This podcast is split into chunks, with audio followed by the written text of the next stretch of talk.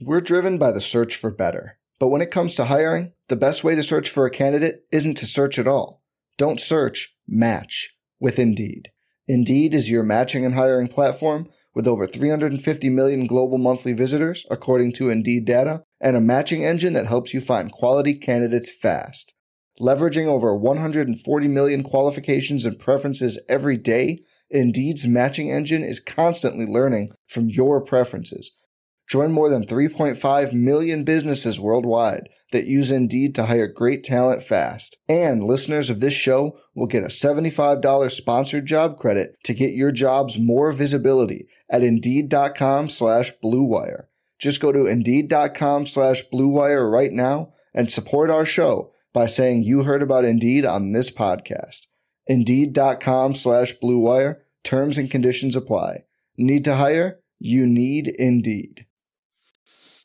Welcome to the RotoWire Fantasy Baseball Podcast, brought to you by Fantrax. I'm your host, James Anderson, and I got another NFBC main event overall winner with me. This time, 2016's main event overall winner, Rob Silver. Uh, Rob, how you doing? I'm good. Uh, good to be chatting baseball again, James. It's been too long. Absolutely. Um, and of course, you you've been chatting baseball uh, with Rob DiPietro and Jeff Zimmerman on the Launch Angle Pod. Uh, good stuff as always over there. Um, and I think you like recently started actually like doing some prep. So um, I did. I'll, I'll I'll tell you an honest uh, story, James. Your outline that you sent to me. The first question is, what drafts are you scheduled uh, to do uh, this year?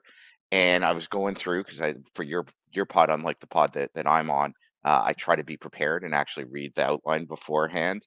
Um, and I'm like, wow, I probably should figure out what drafts I'm doing so I have an actual answer for James. So I just signed up for a bunch of drafts today in Vegas and got things uh, got things going. So it's uh, it's good. We're getting close. Awesome. So what so what are you gonna do? Uh, I signed up for the whole like Champions League. Uh, like, oh, uh, let's try not to get relegated to whatever the opposite uh, thing is uh, today. And and for so I haven't done a, a 12 team uh, draft, I think, in 15 years, uh, as some people pointed out on uh, on a Discord uh, today. Uh, so it should be interesting. It's going to be a good time. Awesome. Well, yeah, I mean, doing a 12 teamer after doing a bunch of 15 teamers is uh it's quite an experience. So uh, I, I have I have a prediction. I'm going to walk out of that draft thinking my team is awesome, like just a stacked stacked yeah. team. I got two I awesome just, closers. My, my yeah. starting pitchers are good, and my hitting's good. I nailed that draft. Yeah, that's my that's my sense. I think you I think you will nail uh, your, your championship. Um, okay, so yeah, so you did the Champions League, so you're yeah. all set for that. Uh, yeah, I I got into an auction uh, in Vegas, so the Friday morning auction. Hopefully that fills. It looks like the auctions are a little bit slow to fill, but my guess is as we get spring training going, a lot of those are like the look at what it looks like for those of us doing the NFBC and going to Vegas. Looks like the turnout's huge. People just are like me and couldn't be bothered to actually sign up for a lot of things yet. So my guess is Greg is going to start poking people and things are going to fill out pretty nicely because there's it looks like there's a big crowd of people going to Vegas this year, which is great. Yeah, absolutely. Uh, I'll only be there for the first two days, but uh, looking what? forward to what? What? Yeah. Oh yeah. Didn't didn't I tell you that? no, I? you're only there for two days.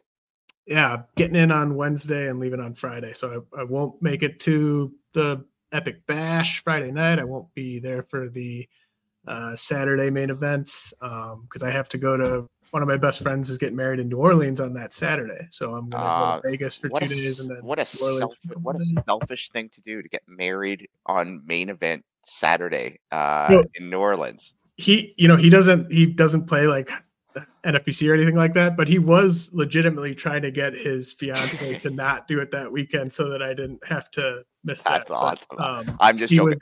as as somebody who had to miss first pitch at Arizona this year because of my nephew's bar mitzvah. Uh, I only have one sister and she only has one son, so it was literally like the statistical odds that his bar mitzvah was going to be on a first pitch Arizona weekend were minuscule. He literally could have been born any other weekend, any other week. and it wouldn't have uh, overlapped. But at the same time, I couldn't not show up for my like one nephew's bar mitzvah, so I had to miss first pitch Arizona. So I totally get how sometimes life, as annoying as it can be, gets in the way of our silly little hobby. Well, speaking of our silly little hobby, uh, I've got some uh, okay questions for you here. We've we've got one uh, to start things off where um, we're not going to make it through four hours, James, unless you have some good questions. So I hope you have some good questions to keep us going. Well, my definition of good questions here would be kind of keeping this to like about a, a tight, like seventy minutes or so. I think that's I think that's right. Um, okay, Kind so of what kind of lunatics would go four hours? I was a joke. nobody, nobody would do that. Certainly, nobody would listen to that. hundreds of people have listened to it. Apparently, I, I Yeah, yeah, yeah. I know these Russian bots that DiPietro pays to listen to podcasts to pump up the numbers. So uh, there are five hitters, Rob, Yes. uh, going in the first two rounds of Mhm. 15 team draft champions um, that none of the BAT, the BAT X, Steamer, or ATC project to have a Right. batting average of s- 270 or, or better. Um, I know that's kind of a clumsy, clumsy intro, but um, Yeah. and, you know No, no. ATC takes some of those projections in Yeah, account. AT, you're, you're really just saying the same thing four Yes, times when you get yes. when you get to ATC. But, Yes. but sorry, sorry, I, I understood the question. Yeah, so five hitters going in the first two rounds uh, that the projection systems all think will hit below 270, basically.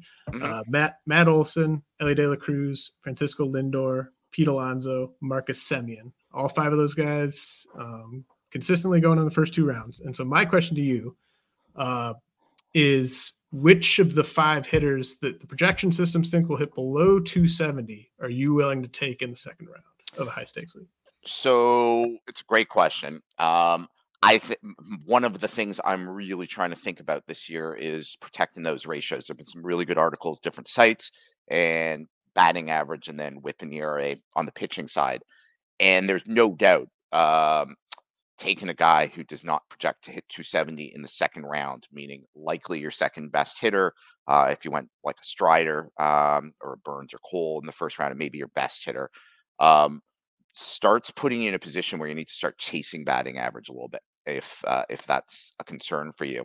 So the easy answer is if I had an early pick, I would take Matt Olson happily there, but he's never getting there. So Matt Olson is the answer. Like I'm, I think Olson is a legit second round pick, but he's going certainly ADP wise, and you're, you've been doing a lot of the 400 DCs. So I'd be curious what you're actually seeing because those mimic closer high stakes leagues is he's kind of 16, 17, 18. So somebody picking at the back half of the draft is doubling up on Olson on the way back. And that's not something I do. There's always going to be a hitter I like more than Olson or a pitcher uh, there, I think. Um, are you a Matt Olson guy? Uh, well, I was just going to tell you, I pulled up the 400 DC that I'm currently in, and uh, Matt Olson went at pick 21 there. Uh, Okay. Team Team 10 paired him up with Trea Turner. Um, yeah, which which is a, which is a nice combo. Uh, so I, I I see the I certainly see the the construct and the logic uh, there. If he started getting to like 26, 27, which again he's just not doing in drafts. So I'm I'm saying a hypothetical. Maybe in the main when starting pitching gets pushed up, maybe he starts falling.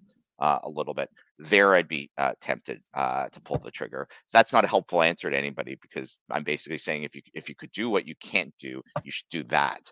Um, of the other guys, Well, just just quickly on on Olson. So like I yeah I I um I just I don't like uh, him as like a as a building block um for like you know the batting average part and then uh this so you're not only kind of chasing batting average but you might have to be chasing speed depending on who you Oh, yeah. took ahead of to him. be to be clear, I don't love Matt Olson as a second round Yeah. pick. The, the question is, who would I take? Uh, if he goes late enough, he becomes enough of a value. I agree entirely. I mean, the reason why the only real guy here who's an answer to me is Lindor, because at least Lindor uh, deals with stolen bases, so you, you're behind a little bit on batting average, but everything else. Part of the challenge with Olson also is so much of his value is runs and RBIs. Now, runs and RBIs are categories for us, so we care about runs and RBIs. I don't love paying for elite runs and RBIs, guys, for a bunch of reasons. I feel if I'm doing well, I should be able to stream in to catch up in runs and RBIs. So they're worth what they're worth. The spreadsheet is the spreadsheet. I'm not discounting that. Um, but um, yeah, so I don't love Olson, but but if he started going 27 to 30, he's a nice value. Lindor is the one that I would consider at ADP. Um, I, I could see myself pulling the trigger there. Uh, Elly is a pretty easy no for me uh, in the second uh, round.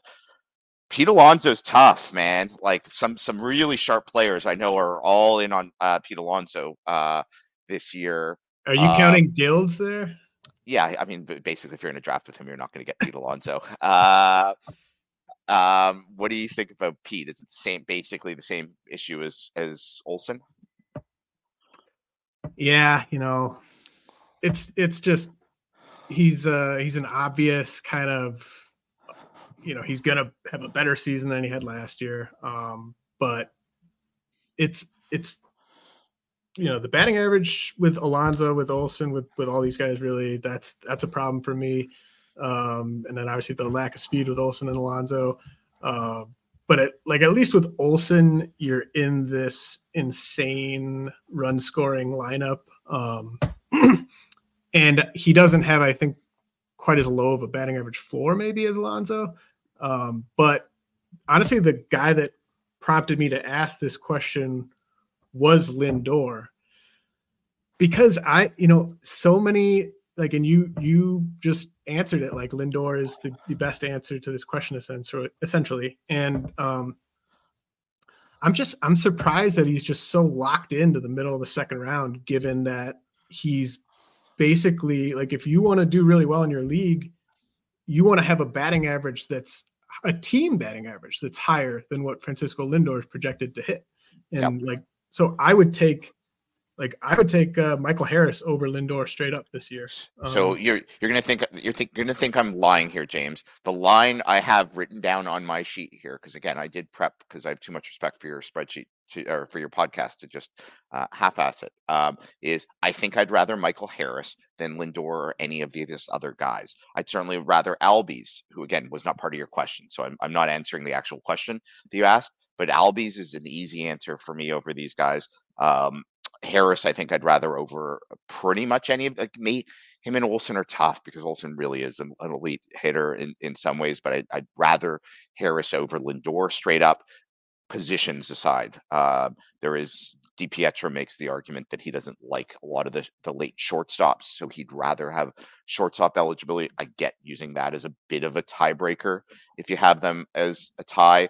And I think the reality is once you hit mains, a bunch of those starting pitchers are getting pushed up. And if you had an early uh, starting pitch or an early to middle pick, um, you're going to start playing the game of which starting pitchers are getting back to me and do I like them enough to to take any of these hitters, or do I need a starting pitcher uh, in the second round?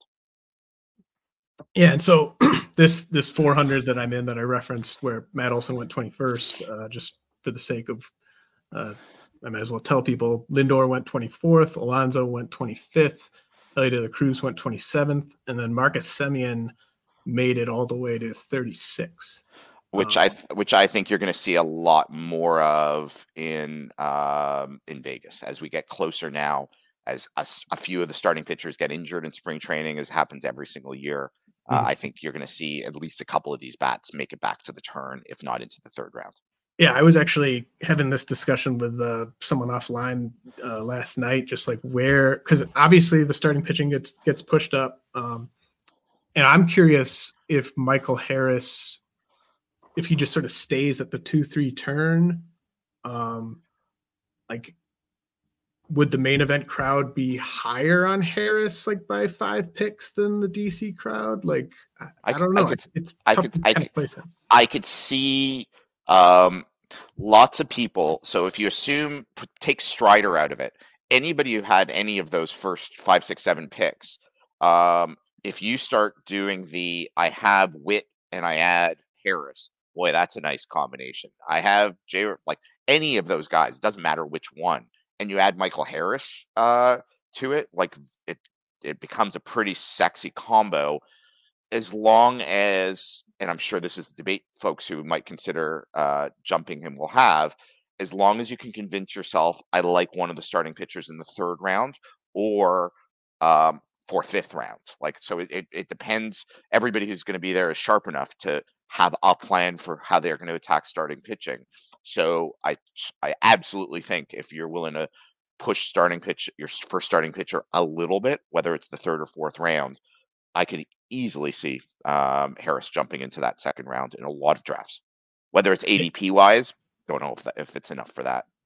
Yeah, I'm interested in like I wonder if some uh, Strider teams might take him as the hitter in the second round. Not um, not not crazy like him or Albies with Strider is uh, is a pretty good way to get going. Right. Yeah, because you it just and what I love so much about Michael Harris um, is just he's such an awesome piece to build around because he gives you such a nice outlay in all five categories. Um, and I, I I agree that shortstop falls out. Like I know you're referencing DiPietro, yeah. Um, but I agree shortstop does fall off pretty steeply at a certain point, but it's not. Um, it's not something I'm thinking about with like my second round pick necessarily. I totally agree. I, I, I think I, I, don't even. I'm not even. I don't want to put words in Rob's uh, mouth. I think that's a, a consideration in round nine. You start saying, I don't want to fill up my corner infield because I like li- first two, three hitters. Take the hitters you want that you value the most that create the positional or sorry the category uh, flexibility you want? I don't know that you should be saying i'm going to pass on this hitter for a hitter i like less in the second round uh, because i'm not sure about my 20th round pick. Like i think that's a bit goofy.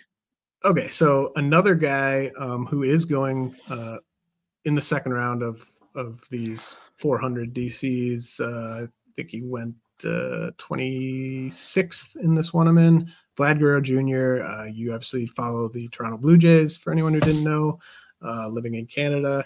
Um, now, Rob, when I was ranking Vlad Guerrero as a prospect, um, I was sort of envisioning this stage of his career, you know, mid 20s, him being like a 315 hitter who would hit 35 to 40 homers every year.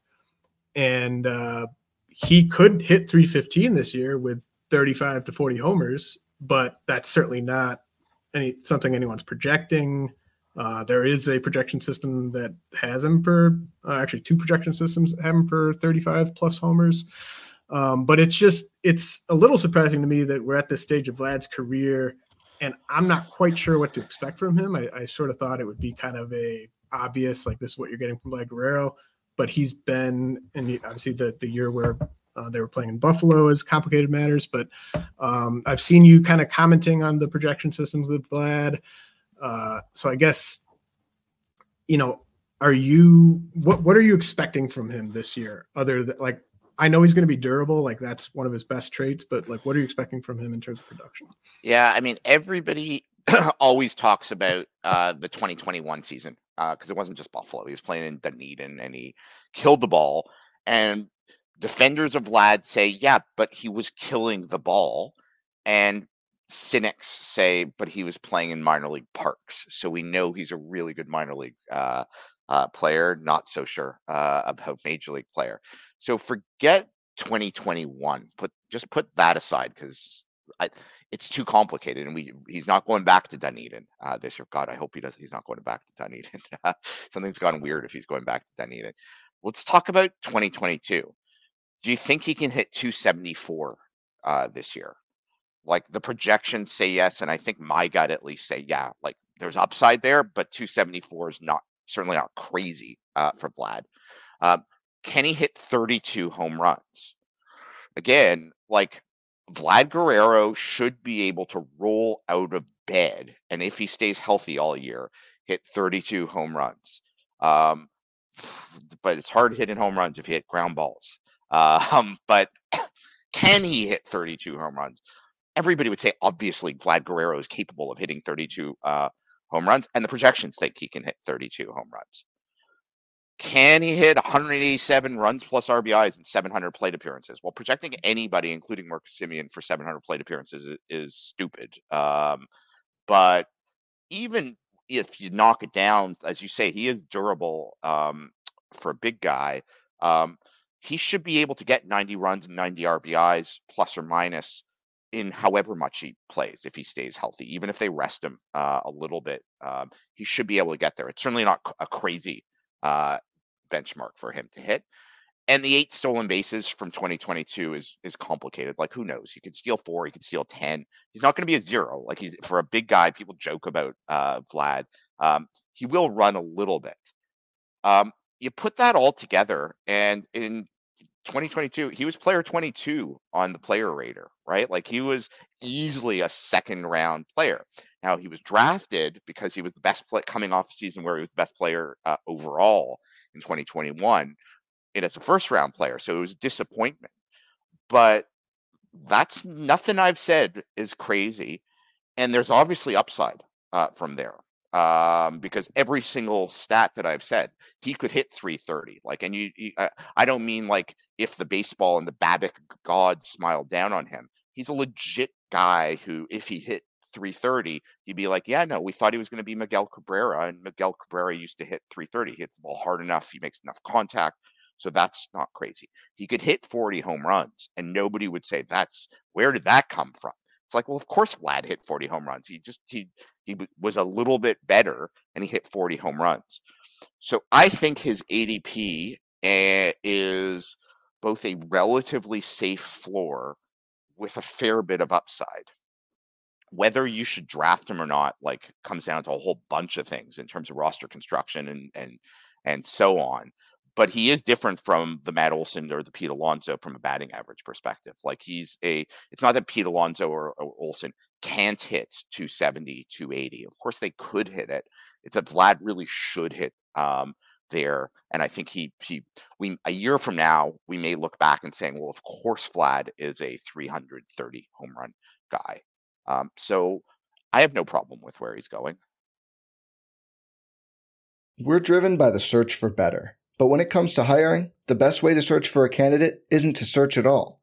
Don't search, match with Indeed. Indeed is your matching and hiring platform with over 350 million global monthly visitors, according to Indeed data, and a matching engine that helps you find quality candidates fast. Leveraging over 140 million qualifications and preferences every day, Indeed's matching engine is constantly learning from your preferences. Join more than 3.5 million businesses worldwide that use Indeed to hire great talent fast. And listeners of this show will get a $75 sponsored job credit to get your jobs more visibility at Indeed.com slash BlueWire. Just go to Indeed.com slash BlueWire right now and support our show by saying you heard about Indeed on this podcast. Indeed.com slash BlueWire. Terms and conditions apply. Need to hire? You need Indeed.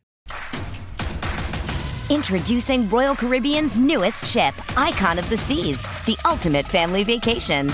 The ultimate six slides, eight neighborhoods, zero compromise vacation. The ultimate never done that, can't wait to do it vacation. The ultimate chillin' by a different pool every day of the week vacation. This is the icon of vacations. Icon of the Seas, arriving in 2024. Book today. Come seek the Royal Caribbean. Ships Registry Bahamas. Survivor 46 is here, and so is On Fire, the only official Survivor podcast. And we have a twist this season.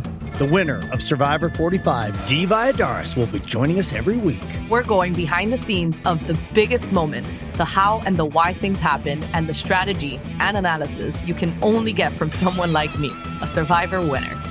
Listen to On Fire, the official Survivor podcast, wherever you get your podcast.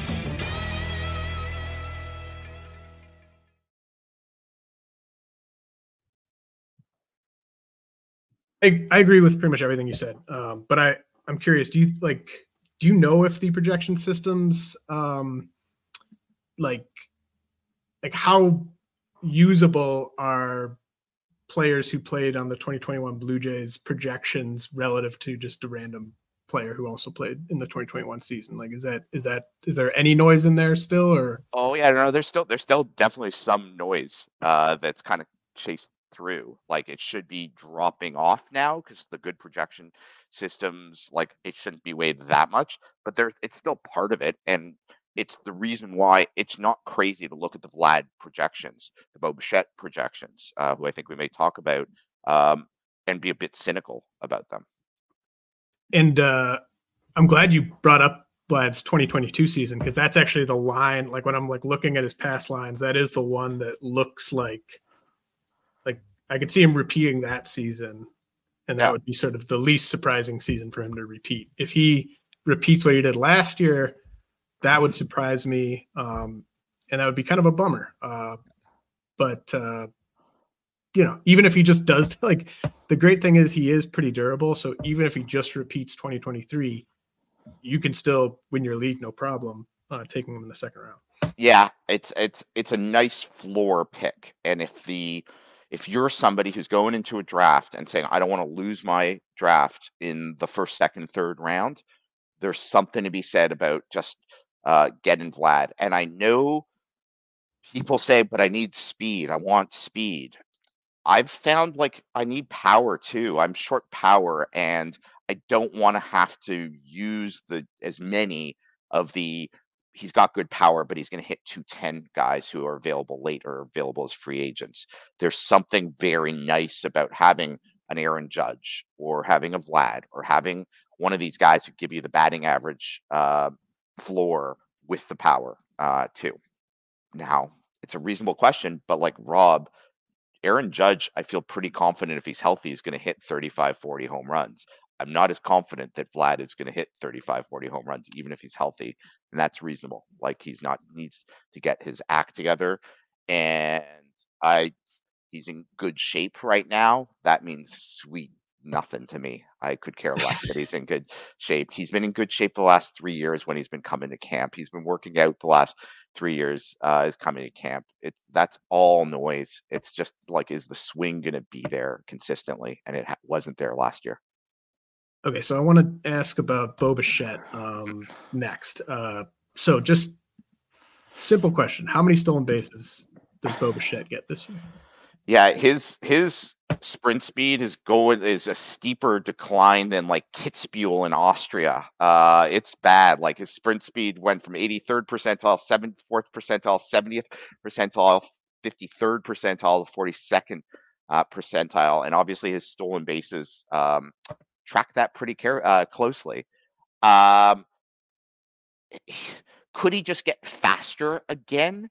Maybe because he's not a big guy. Like he's what what six six foot 180, 190, maybe. Maybe he's put on a bit more as he's aged a little bit. He's 25. Like he shouldn't be a slow guy.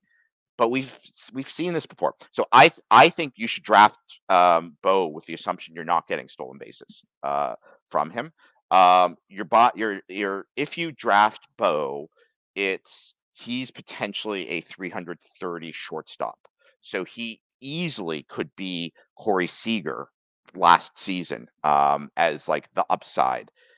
And with a, like a, a 10 to 15% chance that he decides to run again and steals 15 to 20 stolen bases in a way that Seager has never done that before. We know Bo could do that and has done it, but I would not draft him and count on getting more than five, seven stolen bases with Bo. I think that the most likely uh, stat to shoot up is batting average. Second is his power, and the stolen bases is way down there. That's just my sense. What's what's your Yeah, I mean, I think he he has a weird um, kind of body for a typical like mid 20s shortstop to me. It's kind of like a thicker waist. Um, he just he looks like the type of guy where his athleticism would have peaked around like 21, 22 to me.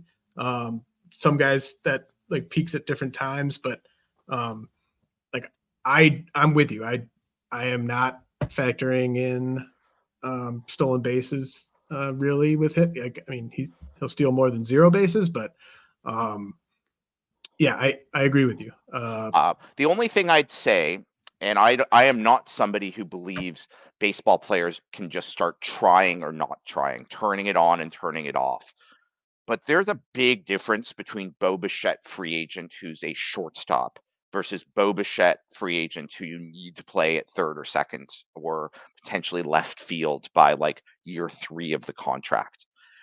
And if you accept what you just said and accept that the sprint speed is tracking a whole bunch of things that go into it in terms of athleticism, training, um, aging, and so on, there is as big an incentive for him to like reverse or at least flatten that aging curve for the next two years and say, I am a shortstop. I'm not sure he can do that because his defense is um, what's the word I'm thinking for that I can use on this podcast? Bad.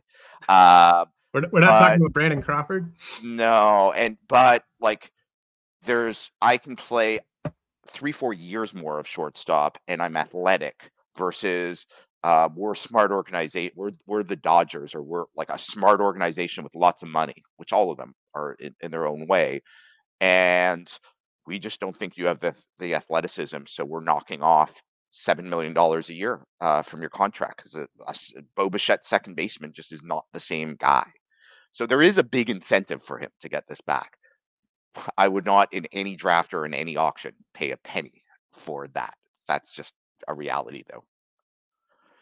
Yeah, I I won't draft uh, Bo Bichette. I don't think this year. Uh, um, it would not, but but it would not surprise me one bit if Bo Bichette does hit 330 and finishes as like a first round player. Like that would not shock me at all. But I tend to agree. So I want to ask you about one more uh, player who was on the 2021 Jays. Yes. Um, so I was really, whenever a player signs with the Dodgers that I was not drafting, I get really pissed because then obviously the people that were drafting him get the reward of of him ending up with the Dodgers and Teoscar Hernandez lands with the Dodgers and um, his projections are just really really loud. Yes. Uh, you know, like really really good stuff. Like this is the type of outfielder we all want. Um, and they're basically projecting Teoscar Hernandez to have the second best season of his career after that 2021 season we referenced. Um, and I'm just kind of curious as someone who watched a lot of Teoscar and, and knows about the Dodgers and, and what they're all about and everything. Is Teoscar Hernandez about to have his second best fantasy season to date? If you if you don't include 2020, because he was also pretty darn good in 2020. Oh, uh, right, top top 20 25, but I assumed yeah. uh, that you're not counting that. Um, the only thing that could stop him besides it, well, I shouldn't say that. There's two things that could stop him. So when I talked about uh Teoscar um on launch angle before he signed with the Dodger Dodgers, I said, look, there are signs of aging, right? Like there there are signs of the things that happen to guys who already had some swing and miss problems um, as they hit their 30s.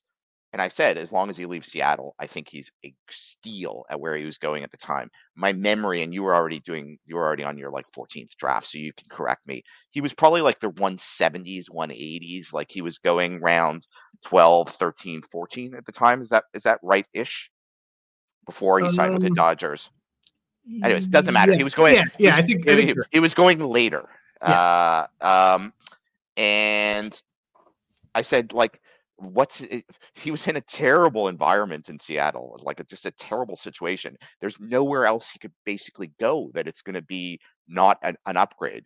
And yeah, now he's on the Dodgers, so he's he's he's he's a guy who's going to go up draft boards. I think as people just kind of chip chip chip chip away at that. Um, he's a bad outfielder and obviously my my understanding is again i'm just starting my prep that the dodgers have signed a, a decent hitter who's going to clog their dh spot. So he really has to uh, play the outfield uh, if he wants to play. And the dodgers love mixing and matching guys and playing matchups and like using everybody and they didn't really have the bench. They didn't have the depth that they have had for the last like decade last year. So they couldn't fully do it. I think by opening day they will have like 13 guys for for eight spots kind of thing uh if you take catcher out of it. Um but I think Teoscar is too good a hitter for them to fully play that game. I think there'll be some days where they're up 4-2 going into the eighth and they swap him out for a defensive replacement. So maybe over the course of 162 games, he loses 10, 15 plate appearances because of that. Maybe if there's a, a starting pitcher with a you know heavy fall, uh, fly ball tendency on a Sunday, they decide to put a defense a more defensive outfielder in there. So instead of like 150 games, he gets 140 games. I could buy all of that But at the end of the day, yeah, I think he's really good. It's a very open question on him, much like Bo, whether he runs. So in terms of like he's a great buy or a good buy, um, my gut again is five stolen bases is probably where you're getting from Teoscar, but he could steal 15 and then he's like a really, really, really elite guy potentially. Yeah, I mean the the declining plate skills and the bad defense were reasons that I didn't expect him to end up in this good of a situation. Uh, but you know, they it's a lefty heavy lineup and it does I like the idea of having this sort of free swinger with crazy power mixed in with all these extremely patient guys because it just I can imagine being that pitcher and being like, all right, I just got through Will Smith and Max Muncy, and like this is a completely different thing with with Teoscar.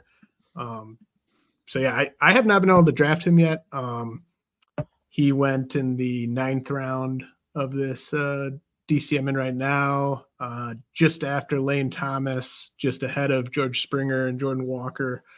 So Uh, how? So let's play one of those uh, name games. Of those four outfielders, who would you assume all four are on uh, on the board and take category needs out of it? You're going to take one of these four guys. Who do you like the most out of those four? Uh, it's between Hernandez and Springer to me, and I think I go Springer by just a tiny bit. Um, but that's a it's good that you're here because uh, you might. I would. I. I'm. I. I. I would have uh, Springer third of those. I would, would you, want would you uh, go Lane Thomas? either Lane or uh, Teoscar. Um, I worry. I worry about Springer's health. You know, so it, Spring. My view on Springer uh, will change if Justin Turner shows up at Jay's spring tra- training in in uh, in whatever it is, two weeks, and is and and it's pronounced. I'm gonna. My goal is to play 140 games at third base this year, and the Jays management says our goal is for Justin Turner to play 140 games at third base this year. And then I say, oh, that's really good because that means Springer can DH for 30 games uh, this year.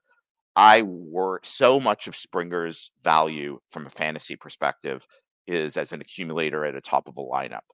And geez, but the, for his body to hold up another year, having to play the outfield almost every day, if Justin Turner is really a full time DH, is asking a lot of Springer. And his value just, I like Springer. It's not that I wouldn't draft Springer, so don't take this as a, I he's dead to me at all. I also really like Teoscar. I also really like uh, Lane Thomas. Um, but I, if he has to play the outfield, um, I just have to knock down his projected playing time by 20%. And you knock his playing time by 20% down, his value goes down really quickly. Yeah, that's Uh, can we can we can we talk about Alejandro Kirk really quickly as the last Blue Jay before we move on from the from that yeah, yeah, yeah, yeah. Yep, let's do that. Um, Um, so you you you asked the question: um, Is Alejandro Kirk like a classic buy low um, guy? And it's an interesting question because where where did I put that? I did so much prep for you, James. My God.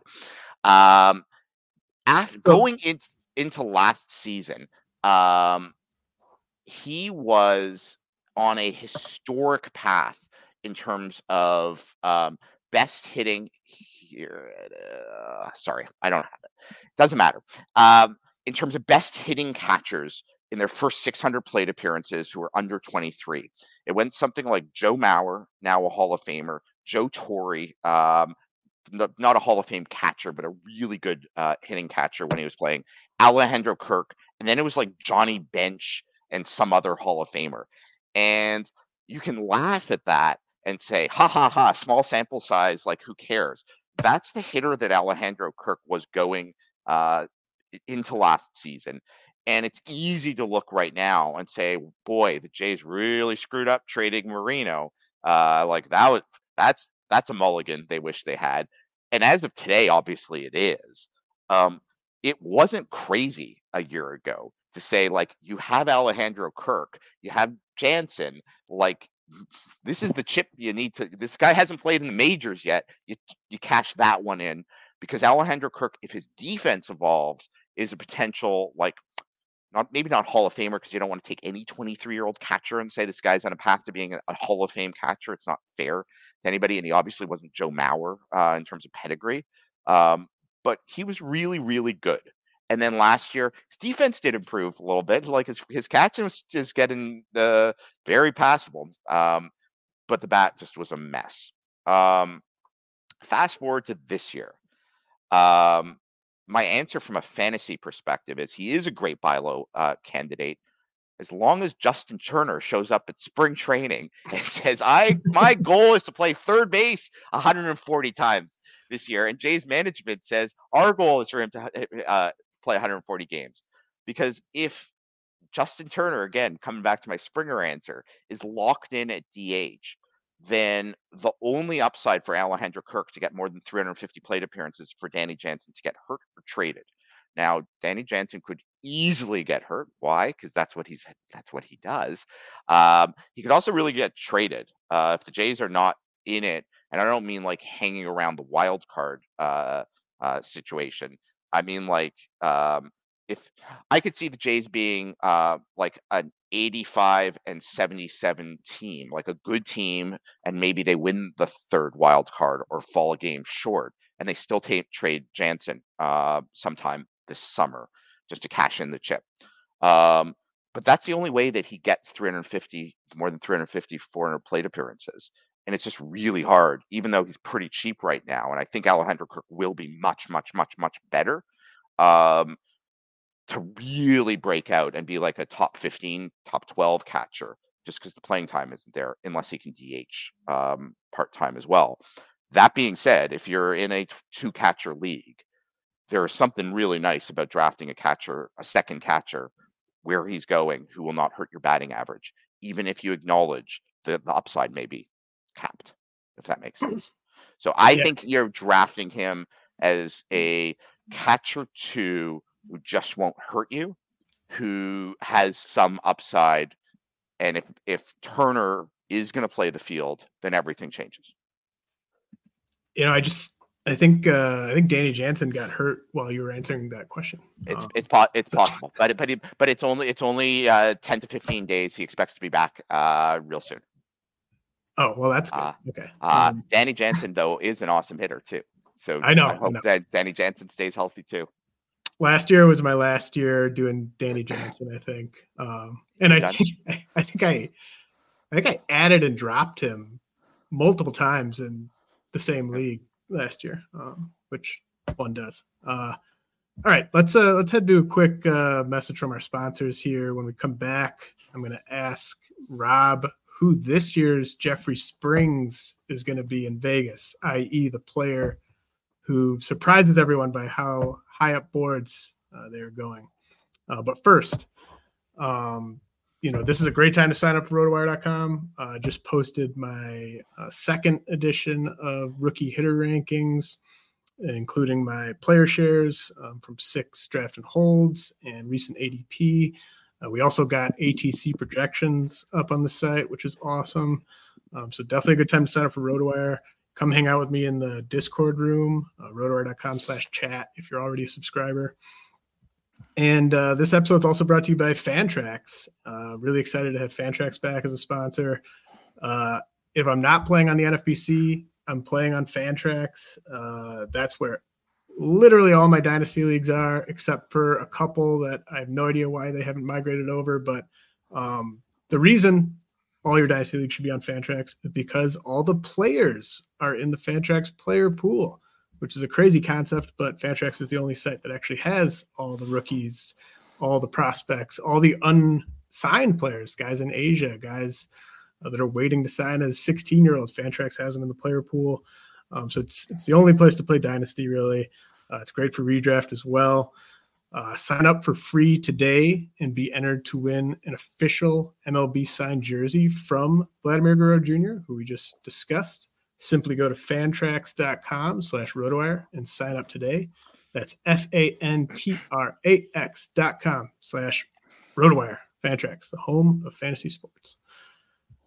All right, Rob, we're back. And uh, I, I teased it um, I think it like does that sound right to you? Like Jeffrey Springs kind of Yeah, yeah, last year's Uh, that- and, and and like Rasmussen, the two of them were both Right, just yeah. going cr- crazy last year. They were every single one of us. I think, like I shouldn't say every single one of us.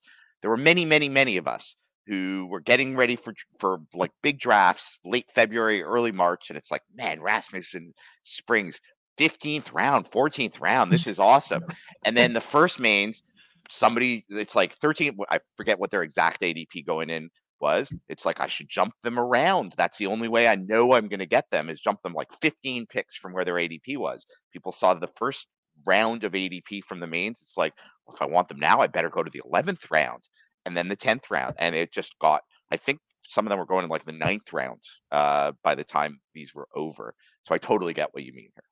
Yeah, and then like um 2022 Byron Buxton is the name that I remember of like different range of the draft, but it was like a you just you got to Vegas and all of a sudden he was going two rounds higher than he had been before Vegas. And it it almost seemed like maybe a few people were doing it and people just kind of followed in line, like, oh, I gotta get a Buxton share.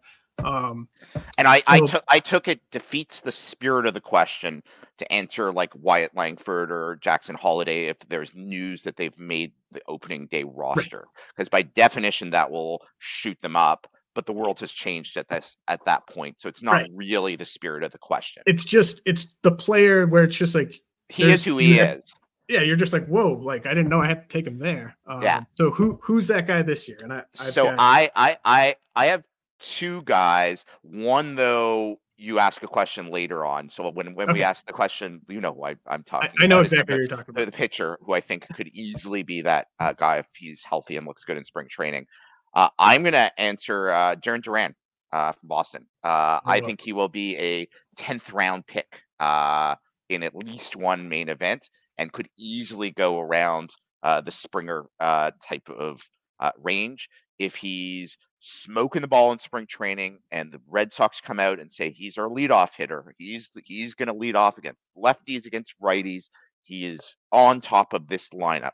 I think there will be a ton of player uh, people who show up and say, "Well, then there's no way that he's not like a legit 20 like he's this wow. I don't need speed in the first and second round. I can go Judge and Vlad and I got Duran coming up in the 12th round, then 11th round, then 10th round. And it's not like I'm picking up Ruiz. Like I'm getting, I'm getting home runs. This he's a first, he's a second, third round player that I'm getting in the 10th round. So I think Duran is going to have a ton of helium coming into Vegas. Yeah, that's a really good answer. He went in the 11th round of this. Oh, see, see, now it's not that bold. I thought I was being bold, uh, but it's already happening. Uh, And I was gonna just say, like, I don't think he needs a. I think he just needs to not suck in spring training. there you go. And he's gonna go into the next. I round. if if if if people are rolling their eyes listening to this, saying, "Rob, that is the lame," I can't believe you said that. He's already. I thought I was being bold. No, no, that. no, So I, I, I mean, I understood what you like. Yeah. because So he's you- going in the ninth round. Forget the tenth round. The ninth round. I have to make it uh, Yeah. bolder now. and it's easy to see how that would happen with Duran. Um, like Who's your guy? uh, Bailey Ober. Oh yeah, that's a good answer. That's a good answer. That's a Um, real. That's a really good answer. and you know i was gonna say like because it's sort of which range are you are you talking about like i think the kind of like kyle bradish joe ryan zach eflin guys are gonna get bumped up two rounds by Yep. the time we get to vegas but that's everyone expects that i, I assume um but like i think bailey ober starts going in you know seventh round um Uh, something um, like that so I think that Bailey Ober is a case of, and there's always one or two guys like this um, every year. Is Steamer comes out first, and people look at the Steamer projections, and even people who aren't like projection, quote unquote projection guys, look at the the, the Steamer projection, and even if we say like don't look on ERA, look at the underlying skills. It's like a four two six ERA, and you look at that and you're like, man, like eh, that's not that's not very good. Remember when we were talking about Ober on, on launch angle? All of us were like, 426, that seems like crappy. Like what? And everything that's come out um, since then, it's not a lot better, but it's better enough that I think people are going to get excited. Some of the uh, the stuff plus plus models like Bailey Ober, I take it, um, So yeah, that's a really good answer. I could easily see people thinking um, I'm going to be sneaky, and then keep getting less and less sneaky as it goes up. Where do you think he lands in terms of ADP by the time we get to Vegas? Uh, I think just inside the top 100. Yeah. Um, and it's it's to me it, it had to be like a starting pitcher or a speed guy because Yeah. When the runs happen, you start looking down at whatever you're drafting off of, and you're like, oh crap, like where do I go now? Um, okay, so let's see. Um, all right, the actually let's do let's do that uh, question that you were where you were going to reference a guy. Um, yeah, yeah. So, so so- the pitcher, the pitcher I was gonna. So you, you, sorry, you do your your lead. Yeah, yeah. My answer, So- my, my answer was predicated on that. Yeah, I had zero interest in Chris Sale um, with Boston, and I I really don't think I've drafted Chris Sale in like at least five years. Um, but I find myself now like, ooh, Chris Sale, Atlanta. Um, is there really that big of a difference between Chris Sale and Tyler Glasnow? And um, I was trying to get Chris Sale as my SP two in this DC, and I was just really dumb and got greedy, and I didn't get him. But um, he went in the eighth round. But like you know, Chris Sale, like, what do you think uh, now that he's with Atlanta? Um, so put it this way: if you guaranteed me Chris Sale was going to pitch 150 innings, then Chris Sale is it's like is where Tyler Glasnow is. Like he's easily a fifth round uh, worth starting pitcher. Like he's a top 10, top 12 starting pitcher if you knew that he was going to stay healthy on Atlanta uh, for an entire season. Um, it's uh, so Chris Sale was. I, I think Chris Sale will go even earlier, and uh, obviously he has been steadily increasing uh, in terms of where you need to take him. Uh, I did the one DC, and I I went uh, Sale uh, Rodon in like the I think it was ninth, tenth uh, round as my third and fourth starting pitchers, and I, I thought that was okay uh, at the time. Um, um, the real question, so the real question is because what's the argument against uh, Sale versus Glasnow? Is well, Sale is older, and there's no doubt uh, that's that's a real thing, um, and he's been hurt. Um, the crazy thing about Tyler Glasnow, he last year was his like biggest volume year ever, and while Chris Sale is old, Tyler Glasnow isn't young. I think that there's this perception of Tyler Glasnow is still a guy who just needs that one year to put it all together. Like, how many pitchers really put it all together when they're 31 for the first time? And I'm not saying it can't happen. I haven't done like a deep dive. I'm sure there are pitchers who have had the exact kind of injury history of Tyler Glass. Now, nobody's going to argue against uh, the stuff of, of Glass. Now, it's obviously uh, on a pitch by pitch basis, like on a per inning basis. Glasnow is not quite Jacob DeGrom, but he's not that far behind in terms of how good he is in terms of results and stuff. But it would be like if Tyler Glasnow makes it through a 32 start season and is what people think he could be, there can't possibly be that many people who have done that at his age for the first time. Um, Yeah, you- so if you, look at Tyler Glasnow's like innings by year, you would think that he was being converted to from a reliever to a starter this year. Yeah, and um, the thing is, like the Dodgers have a history of taking guys who have been mediocre and making them really good. They've never shown they have this magic health tree. So I, I get the people who are who have been saying, yeah, but his injuries are fluky and he should be okay. And yeah, I like I'm, I'm not anti Tyler Glasnow. Um, but if uh, if Chris Sale is healthy in spring training, I think the likelihood of him hitting 150 innings are certainly no lower than Tyler Glasnow right now. So I don't think the premise of your comment is nuts at all. And as you've researched, um, or not, not that you had to do a bunch of research for this, but uh, like you want pitchers on good teams. Um, Yes, because yes. that's 20% of the pitching categories is wins. See, see, James, this is how you win the overall: is doing deep, deep insights. Like you, you pitchers, crunch the numbers. pit- pitchers on good teams are better than pitchers on bad. Yeah, here you go. Um, okay, so I, you know, I think we we've covered that, but I, I am, um, I'm I'm back in on Chris Sale after being out for a long time. Yeah, how does how does how does that feel? Uh, Well, ask me after I actually land him in Yeah. like high stakes league. Jeff Jeff Zimmerman, my my uh, podcast colleague, um, has a no knucklehead um, rule. You don't you don't worry about things like knucklehead because Chris Sale certainly qualifies as a knucklehead. Uh, yeah, you know, I, hmm, I do really worry about knuckleheads. Um, Yeah. Man, there's also there's a lot of competing narratives here. He's coming home, Rod. Did you know he I- grew up an Atlanta Braves fan? I, I, I did not know he uh, grew up an Atlanta Braves fan. That's great. so you know, bump him up your board a little higher. Uh, There you go.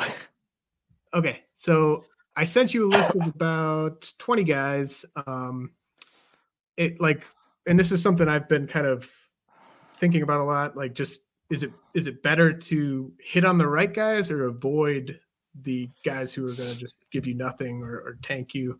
Um, and I think it's it's they're both very important. You you want to draft the right guys, but if you make too many mistakes and, and get guys who don't give you much production, then you're you're sunk as well.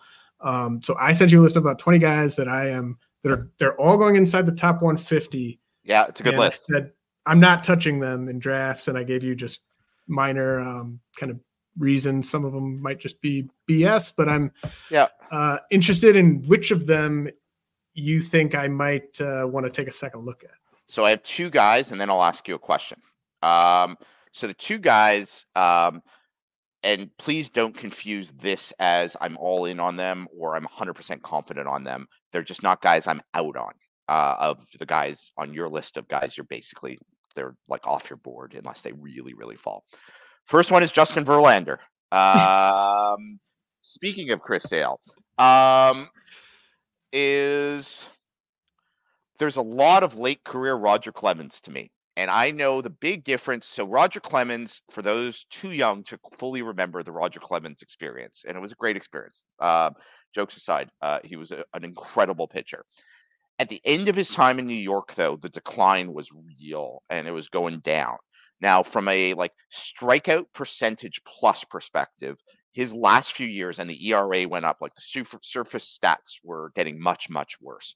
Uh, it wasn't as bad as last year's Justin Verlander from a sur- from from like a, those kinds of stats.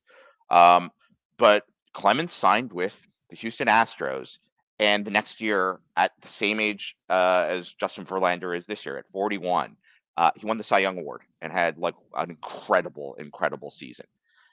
And I, I look.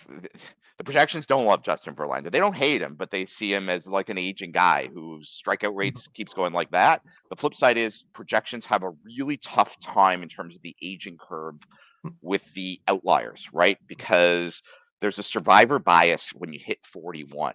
It's like, how do you have an aging curve for a guy who a major league team still wants to employ and is is pitching at this kind of a level at that age? There's no curve because it's so few of them who do it.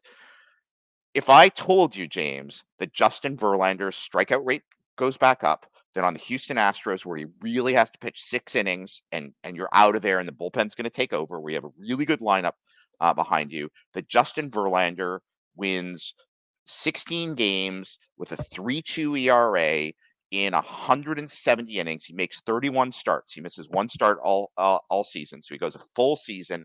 And in those 31 starts, he pitches 178 uh, innings and has a 115 whip and finishes as a top 15 starting pitcher.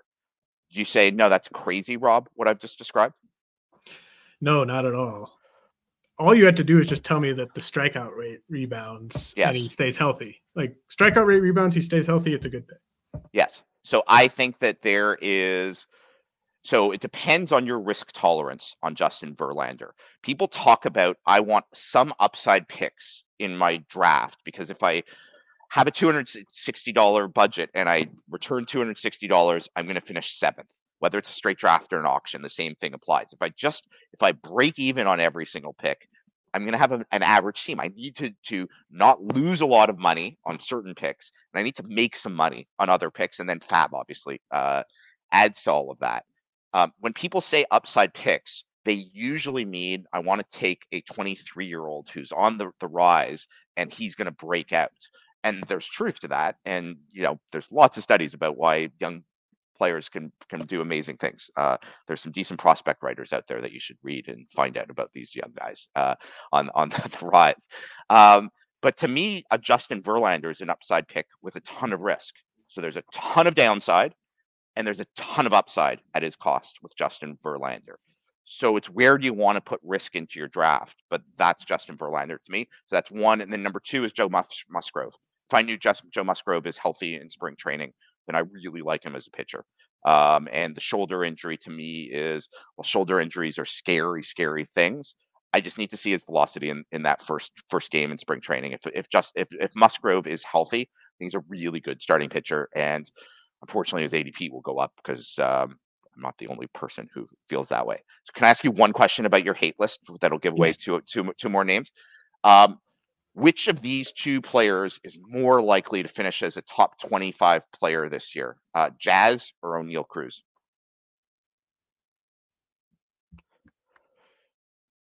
You have um, to pick. Um you have. You have to pick one. Yeah. Even no. Though I, you're out, uh, even though you're out on both. Uh, I'm gonna say Jazz. Okay. Uh, Why? You just, don't think he's a you don't think he's a platoon player? I mean, Jazz is awesome. I just think he's like Byron Buxton 2.0 from a durability standpoint, but yeah. He's, you know, why why can't he have like one full season mixed in with a bunch of injured ones, you know? Yeah. Um I, I I'm also out on both. I won't have either of them, but but obviously both of them could make us both look really stupid uh this year. Of course. Yeah. Um and you know, I mean, these are I'm sure I'm sure at least a handful of the guys I sent you are, are gonna have fine seasons. Yeah. Um now uh before we get to um the exciting uh third base sleeper series, uh, I just want to get a quick check in with you on where you're at with Alek Manoah.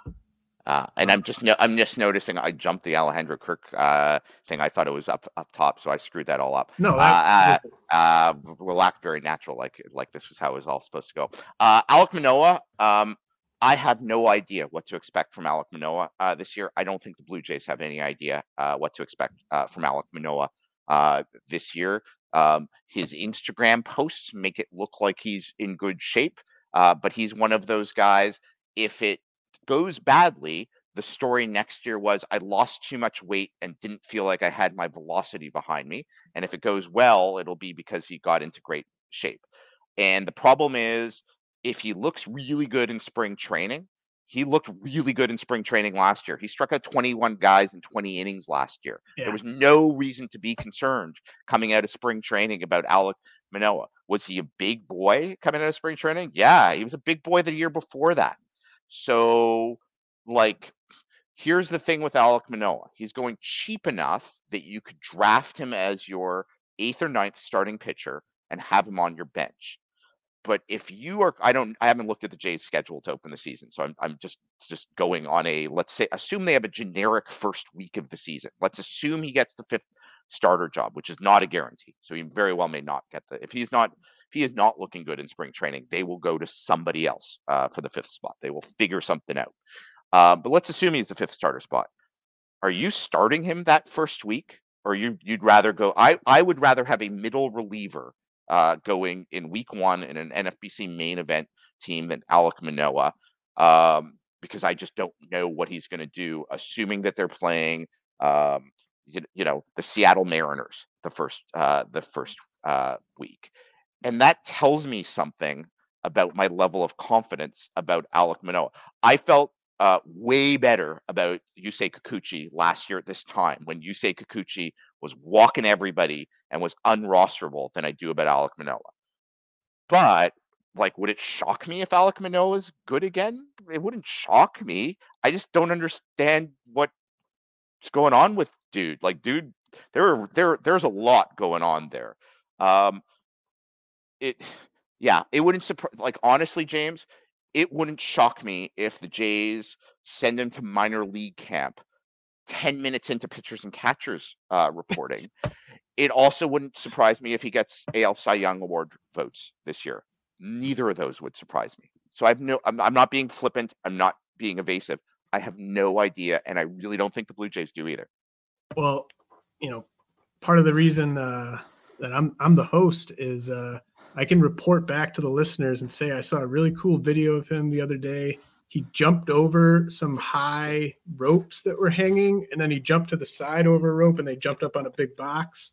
Yeah. and uh, it was it was pretty cool. He he was pumped about it. Um, and I can tell you that if he lines up as their fifth starter, his first start will be at Houston. Um, Whoa, so you're definitely not starting Alek Manoah, but that's that's reasonable. But my my my point in using that is I always use that as a gut check. If I would not consider putting them into a lineup, for like Houston, there's lots of people you wouldn't want to start. Um, if I wouldn't want to start them against a, like the average lineup, that tells me my level of confidence in a player. And I can also say that I think I've got him on like two NFBC teams, and I think in both cases I took him as a bench pitcher, so I didn't even take him as one of my first nine guys. In in a DC, if you have a pretty good starting rotation and you just want like I need a obviously it's a DC, I need lots of arms and I want a couple of upside darts because I have a pretty stable uh, set of starting pitchers. I totally get because there is a 25% chance that he's very good again because he was very good 12 months ago. Okay, Rob. Now's the exciting part of the show. Um, it's third base week. Uh, been going position by position with a bunch of smart people, and Rob and I are going to say which third baseman with an ADP after pick 300 in NFBC 15 team draft and hold leagues we think is the best value, and uh, that means you're up first, Rob. Uh, so I, I I like Colt Keith the most, but it feels like a cheat. Can I do Colt Keith or like that's you no, that's you can you can totally Um, do Colt Keith. but I'll do somebody else too, really quickly. So, so how high are you on Colt Keith now that he's signed the contract and almost certain, unless he really sucks in spring training, I assume he's on their he's their opening day second baseman. Yeah, I mean he's okay. Um, Not a big fan. I like like I like him a lot in Dynasty. Um, just the no speed, the park. Like I'm not head over heels for him in redraft, but I think he's fine right now. Interesting. Um, okay, well, I'll have to dig into that more. Um, so before I give the answer, can I say one of the craziest? We, we still have minutes left. We're not we're not we're not going. We're Yeah, not at the we're not at the four hour mark. No. So one of the this is not my answer. One of the craziest things about projections this year um, is Anthony Rendon's uh, projection. I don't mean I don't mean fantasy projection. I mean real baseball projection. So it's I'm not going to pick on, on uh, BAT X, but I but I because they're all sort of the same. So Anthony Rendon on the BAT X uh, projects as for a 339 WOBA. For those of you who don't pay a lot of attention to WOBA, because most of us don't play in WOBA leagues with WOBA as a category, um, that is the 62nd best hitter in baseball. Derek Carty would say. Let me read you because 62 doesn't sound like an, a particularly impressive number. Let me read you the hitters who are both just before and just after Anthony Rendon, who honestly like if they if, if he didn't have a contract, the contract right now, I don't think would be a non-roster invite on most teams. So Luis Robert, uh, Logan O'Hoppe, Matt McLain, uh, Yoshida, uh, Triston Casas, those are the guys just before Anthony Rendon. The guys just after Anthony Rendon, Christian Walker, Francisco Lindor, Spencer Torkelson, Nate Lowe, Ryan Mountcastle, Carlos Correa, JT Realmuto, Eloy Jimenez, Josh Naylor, Jake Burger. Like these are really good hitters. And the idea that Anthony Rendon is still in that league is nuts to me. Uh, I know like you can't pick and choose things to rail at. He hasn't had a WOBA uh, anywhere close to that um, since I think Barack Obama was president. Like it's uh, it's incredible uh, that he's did that. My actual answer, I really like Willi Castro as long as the Twins don't bring in another uh, n- another hitter. It's di- it's disconcerting drafting sometimes like utility guys because you don't know where they're going to play and how they're going to get into the lineup exactly. Um, but it's a long season, and I think Willi Castro is good enough, and there's enough platoon situations in Minnesota, and it's a good enough lineup. Like I think it's going to be a sneaky good lineup in terms of actual results. That I I quite like Willi Castro as my answer if I can't take Colt Keith. Well, I really I like that answer, and I will say third base of all the positions we've done, to me, I think it's the deepest position past pick 300. Yep. Um, like I just, I like a bunch of these guys uh, at their cost. Um, I, I'm going to say uh, Yoán Moncada. Um, Interesting. So you buy you you buy you buy you buy both the hard work and that God has a plan for him and that he's gonna be back uh, this year. uh, he just strikes me as a contract year guy. Um, Yeah. Like, like I was, um, I don't know. It's just like, uh, like Avisail Garcia, Jorge Soler. There's certain guys that like, they're they're bad at certain stages of their contract and they're good at certain stages of their contract. I think uh, Yoán Moncada uh, is maybe one of those guys, but like he, you know, he was also like the strikeouts and walks weren't great in the second half last year, but like he was a a competent big league hitter, and I just think he's going to play. I think they're going to play him every day. Um, Twenty homers, like a two fifty average, like, and that lineup is terrible. So where's he going to hit? Like, know, third, fourth, something like Yeah, that. you know, if, if he stays healthy, he he he will play. Um, no, there are a lot, but, but like Brett Baty, it's not crazy that he. I, I can create a scenario in my head that that he puts it together. What's uh what's your Tyler Black uh take? Ooh, I don't. Uh, I don't like so being much. asked that question because I don't like. I think I've said this before. He's the toughest prospect for me to rank. Um, like in, of all prospects. Yep. Um, I just like. I think he is skills wise. I think he's Tommy Edman with a slightly lower average, a higher OBP, and much worse defense. So, Okay. like, the reason Tommy Edman gets to play every day is because of his defense. Now he does, he's not going to have the same type of OBP as Tyler Black, so maybe Black's OBP is so good.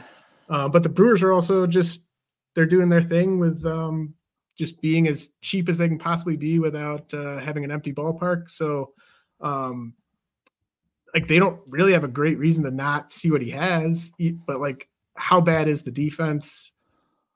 There's just so many factors. Like he he's he's not going to steal anywhere close to as many bases as he stole in the minors last year. But I do think like if he was playing every day, he'd probably steal 25 bases, which just alone at, at third base, that's awesome. Um, but like he might only hit 10 homers even in that park. So just a very, very tough player to, to kind of peg for me. There's no doubt. And the other the other guy that's interesting to me there, especially in FAAB leagues where you can dump him and uh move on, is DJ LeMahieu. If he is hitting leadoff for the Yankees, which seems nuts, but Mhm. uh it, it wouldn't be the craziest thing. Um he's a definitely at the very least a streamable player. And you you you will find times when you can use DJ LeMahieu uh when he's healthy. Uh and he won't he won't kill you. He's another guy that I like. Yeah. Um, so like if you're drafting early, um, or I mean like in the early rounds and you're deciding between one position and third base, I'd recommend going with the other position. Um, Rob, this has been great. Uh, anything else you want to say before we we sign? No, uh, the only thing I want to say is uh, make sure we get together uh, Wednesday night in Vegas before you have to go to your friend's wedding in uh, in New Orleans. Okay, uh, that's a deal. Um, we'll we'll uh, make it happen. Make it happen. Yes.